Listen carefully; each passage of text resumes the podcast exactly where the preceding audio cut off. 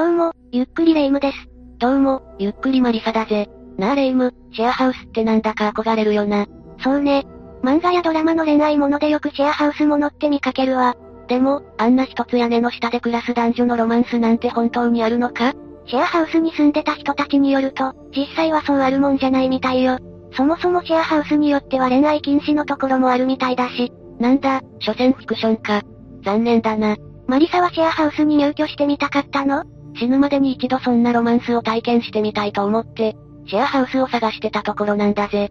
そんな不純な動機でシェアハウスに入ろうとしてる人、初めて見たわ。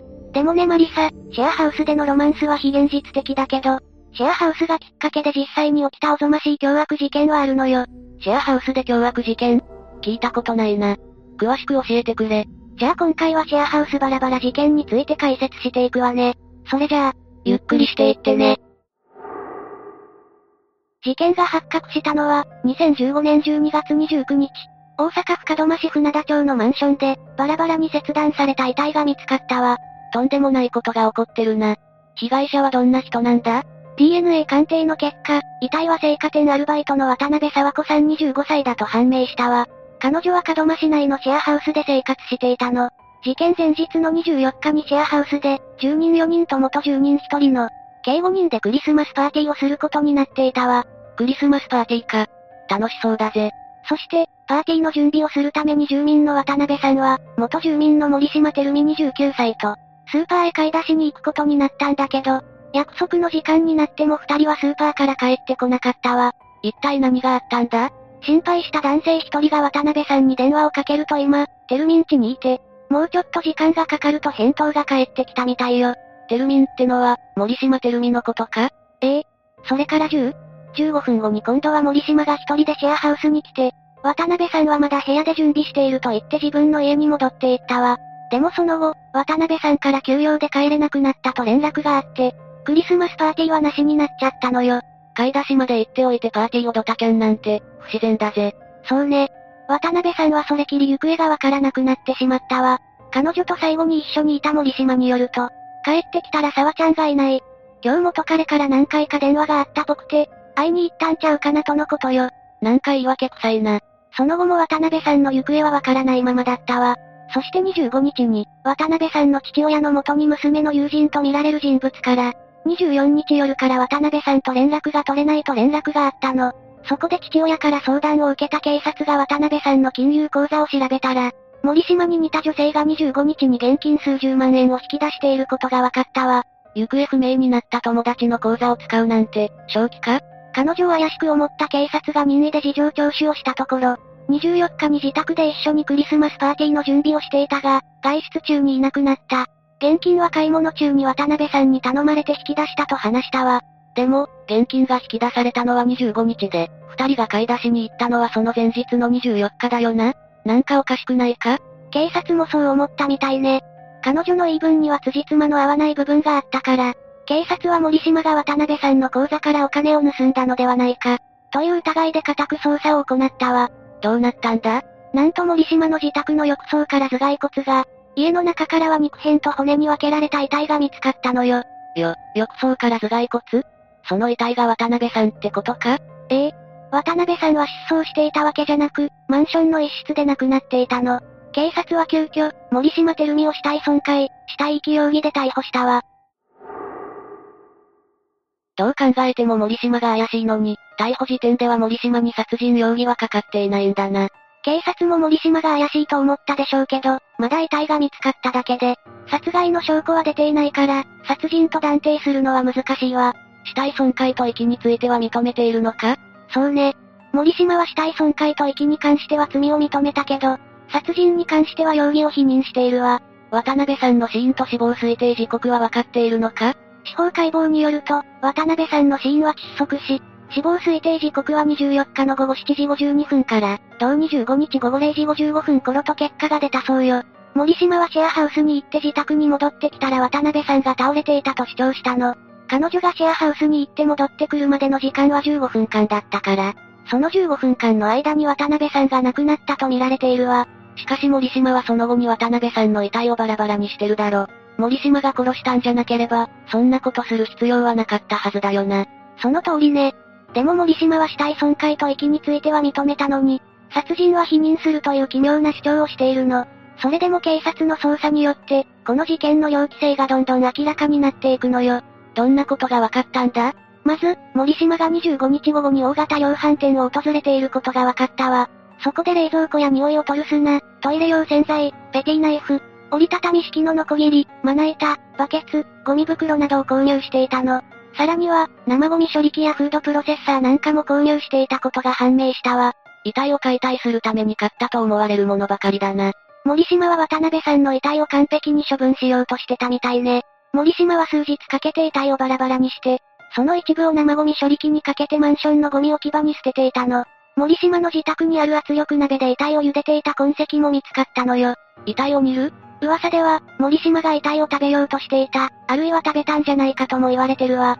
これはあまり現実的じゃないけどね。まあ遺体の痕跡をできる限り消そうとしていたと思えば、なくもないけどな。また、渡辺さんの遺体の一部はかつて森島と渡辺さんが、一緒に住んでいたシェアハウスからも見つかっているわ。2階にある居室の押し入れの中からナイロン袋に入った、両手足が紙袋に包まれた状態で出てきたし、1階の共用部分のキッチンの収納からも遺体の一部が見つかってるの。つまり、住民たちが生活している場にも遺体の一部が隠されていたってことか。ますます猟奇的だな。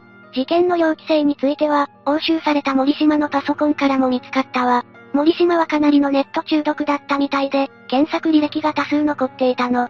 検索履歴には人間解体、死体の廃棄方法、ゴミ業者バレる骨を粉々にできる、気絶させる方法、人の殺し方、完全犯罪、失踪したら、口座は睡眠薬大量に飲むと、など、明らかに事件に関連しているようなワードがたくさん出てきたわ。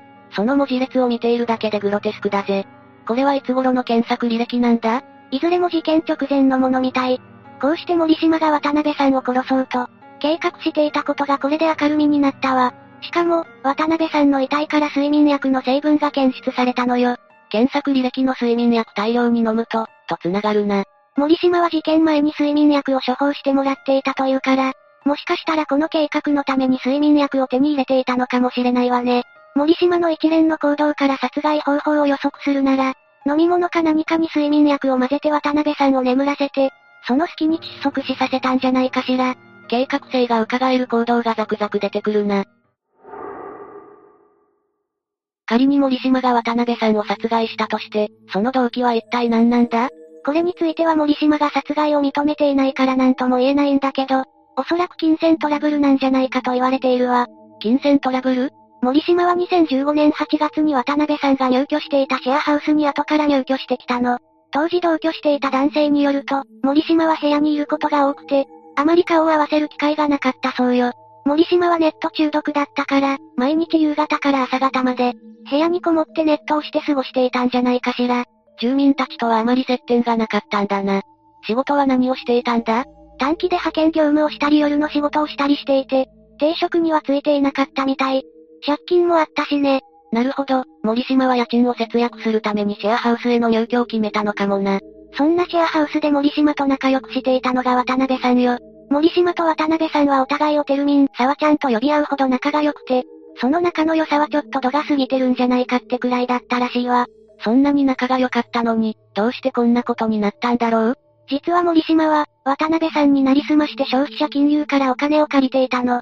渡辺さんの免許証を勝手に借りて渡辺さんとして、消費者金融で11回にわたってキャッシングをして、さらに銀行のキャッシュカードも作って、計61万円を引き出していたのよ。かなりヤバいことをしてたんだな。その金で借金を返してたのか。でも、そのうちそのカードは融資限度額に達してしまい、借り入れができなくなってしまったの。彼女の借金の総額は220万円に膨れ上がったわ。渡辺さんにバレるのも時間の問題だな。バレたから渡辺さんを消すことにしたのかもしれないわね。金は人を狂わせるって言うけど、そこまでするのか。森島が犯行に踏み切ったのは、彼女の性格も災いしているのかもしれないと言われているわ。それはどういうことだ？森島は起きたことをなかったことにしてしまう性格だったみたいなの。そんな性格が形成されるきっかけになったのは、彼女の不幸な生い立ちが関係しているのかもしれないのよ。森島はどんな環境で幼少期を過ごしていたんだ？森島は母親と二人の弟、母親の内縁の夫と共に生活していたわ。そして、彼女は幼い頃から同居していた内縁の夫に虐待されて育ったの。例を挙げると、3時間正座させられる、バットで殴られるなどの、理不尽な暴力を受けていたみたい。かなり過酷な幼少期を過ごしていたんだな。森島が小学5年生になると虐待が性的なものに変わり、ついに高校1年生の夏に妊娠してしまったの。男からは堕胎を迫られたんだけど、すでに中絶できる時期は過ぎてしまっていたから、下ろすことはできなかったみたい。ひどいな。母親はこのことを知っていたのか？母親が知っていたかはわからないけれど、森島はこの虐待について、母親が悲しむと思って打ち明けることができなかったそうよ。結局森島は自宅で男児を出産したわ。赤ちゃんは出産時に、亡くなっていたとも言われているけれど、真相はわからないわね。そして、赤ちゃんは男によってダムに捨てられたわ。この辛い虐待の経験が、自分に辛いことがあった時は、隠してなかったことにするという彼女の性格を形成したんだな。そうね。辛さを自分の中で解消するための苦肉の策がそれだったのかもしれないわ。他にも森島は、飼い犬が死んだ時に母親を悲しませたくなくて、死体を隠したこともあったそうよ。借金と犯罪で立ち行かなくなったから、渡辺さんを消すことで解決しようとしていたかもしれないってことだな。この事件の裁判は2017年6月22日に行われたわ。この時点で森島は名字を長田に改正してるけど、ややこしいからここでは故障を森島に固定して話をするわね。了解だ。裁判では森島が多額の借金を理由に渡辺さんの警部を圧迫して死に至らせ、証拠隠滅を図るために遺体を解体したとして無期懲役が求刑されたわ。森島は渡辺さんを殺害したのかという争点で裁判が進められたの。客観的に見たら限りなく黒だけど、直接的な証拠がない限りは断定できないもんな。弁護側は、24日夜に被告がシェアハウスに訪れていた15分間について、森島が出かけている間に渡辺さんが第三者に殺害された、または病死した可能性を主張したわ。それは無理があるんじゃないか？あの事件とリンクしまくっているネットの検索結果はどう説明したんだ？検察側も検索結果を重要視して犯行の計画としか考えられないと指摘したわよ。それに対して弁護側はネット中毒の人にとって検索は日常のことであり、殺害計画と結びつけるのは飛躍だと反論したの。答えになっていないような気がするぞ。ええ。検索側が指摘したのは検索の内容であって検索行為そのものではないわよね。死体損壊と遺棄については何と言ったんだ？弁護側は彼女の行動について亡くなっている渡辺さんを見て気が動転し、なかったことにしようとして遺体をバラバラにして処分しようとしたのではないかと言っているわよ。なるほど。それで、判決はどうなったんだ？事件の状況からして被告の無実は人間特性からは到底説明できないとされ、結果的に弁護側に主張は認められなかったわ。判決は休刑通り無期懲役となったの。でも、確固たる証拠はないんだろ？被告が判決に納得するとは思えないな。その通りよ。被告は判決を不服として7月10日に控訴したけれど、上告は全て棄却されたわ。